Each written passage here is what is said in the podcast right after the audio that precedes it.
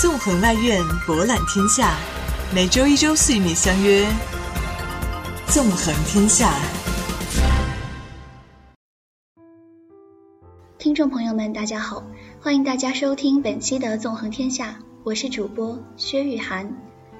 在今天的节目中，我会与大家一起分享一对身家千万的情侣，他们环球旅行的故事。一对身家千万的情侣，开启了为期五年的环球极限旅行计划，专挑危险的地方去。未能成行，他们一起学了开直升飞机、固定翼飞机、帆船，还学了潜水和船舶修理。看看张馨予和梁红之前去过的地方：出过重大核泄漏事件的切尔诺贝利核电站。世界上最活跃的活火山之一马鲁姆火山，战火纷飞、海盗遍地的索马里，最低温度可达零下七十一摄氏度的极寒之地奥伊米亚康，你就知道，他们说可能死于路上，并不夸张。实际上，在二零一二年正式启动这个为期五年的环球旅行计划时。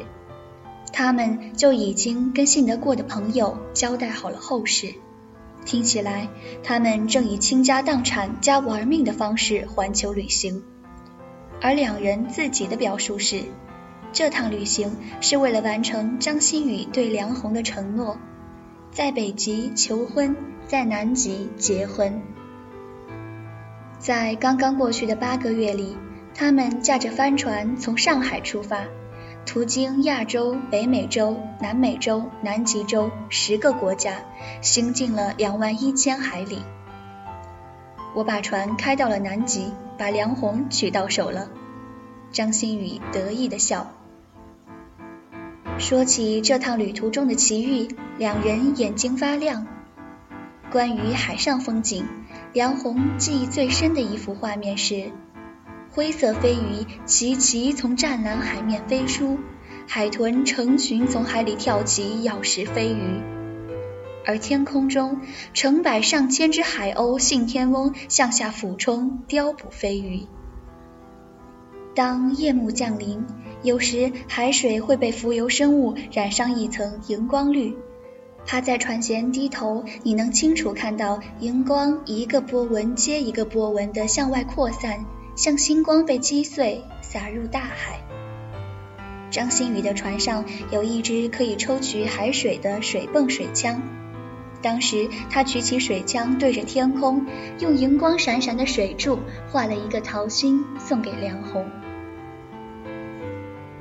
一路上，他们口福不断。海上航行中，有种美味会自动送上门，飞落在船上的飞鱼。你只要捏住鱼头，用手一撕，透着玫瑰红的白色鱼肉就会和鱼骨分离，生吃味道近似虾肉，但更加鲜嫩。在曾经是美军基地的无人小岛阿图岛上，一条挤满洄游鲑鱼的小河让他们惊喜万分。在那里，他们逮到近三十条肥美鲑鱼，从鱼腹里取出的橘红鲑鱼籽，每颗都有黄豆粒那么大。在嘴里一咬就咯吱一下，滋味鲜美。但这只是旅途的一面，另一面并不可爱。剧烈的晕船反应，衣服被海浪打到湿透，寒冷彻骨。两百多天的航行中，有一百多天要穿着湿衣入睡，长达十多天无法洗澡，没有网络、电视。无聊到对着海大喊，以及如影随形的危险。他们在索马里被人勒索，险些丧命；在奥伊米亚康零下五十多度的天气里成功露营；在切尔诺贝利核电站见识了什么叫死一般的寂静里只有植物在疯长；在马鲁姆火山顶看到了如同太阳坠落一块的。沸腾熔岩湖。他们印象最深的是在索马里医院里见到了一个小男孩，他的家人在不久前的一次恐怖袭击中全部遇难，他的双腿被炸断，腐烂到生蛆，但小男孩的脸上依然有笑容。他怎么笑得出来呀？不解的他们问当地向导。向导转述了小男孩的一句话：“至少我还活着。”旅行到最后，就会觉得活着真是一件特别幸福的事。最初还会想我来，我看，我征服，但现在我们想挑战的只有自身。梁红和张馨予的恋爱时间几乎和他们的生命一样长。今年，梁红和张馨予分别是三十五岁、三十七岁。两人第一次见面是在张馨予六岁那年，他去玉渊潭公园玩。遇到扎着麻花辫、踩着弹簧步的四岁小姑娘梁红，当时就喊她一起玩，后来越玩越好，越玩越好，就成现在这样了。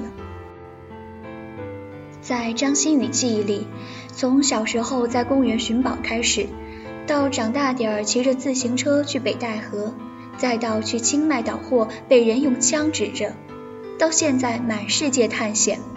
梁红一直跟着他，一次都没有露过怯。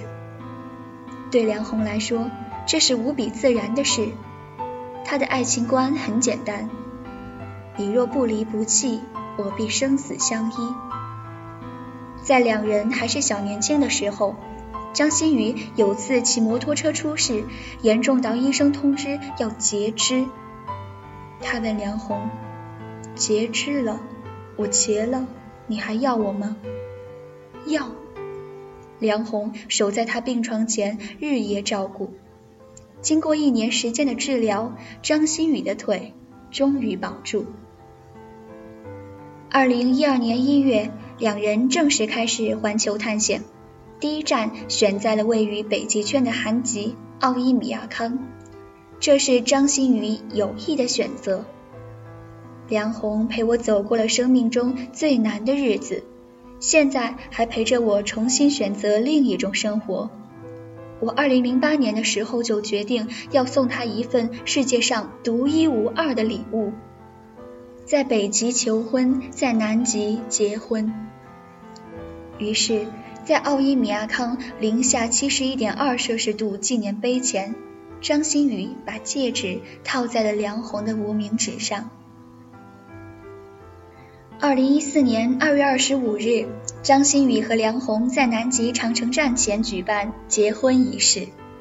张馨予送给梁红的结婚礼物是德国、波兰、瑞典、加纳四国领导人给他们发来的结婚祝福。才读到德国总理默克尔的那句：“爱情不是终日彼此对视，爱情是共同遥望远方。”两人已经齐齐飙泪。这事我出发之前就策划好了。我给一百六十多个能查到办公信箱的国家领导人发了邮件，最后收到了四封祝福。张馨予说完，梁红笑了。他呀，偶尔很浪漫。帆船开到南极了，婚也结了，现在算完成梦想，找到自己了吗？听到这个问题，张馨予沉默了一会儿。还在找，起码现在做的事都是我想做的。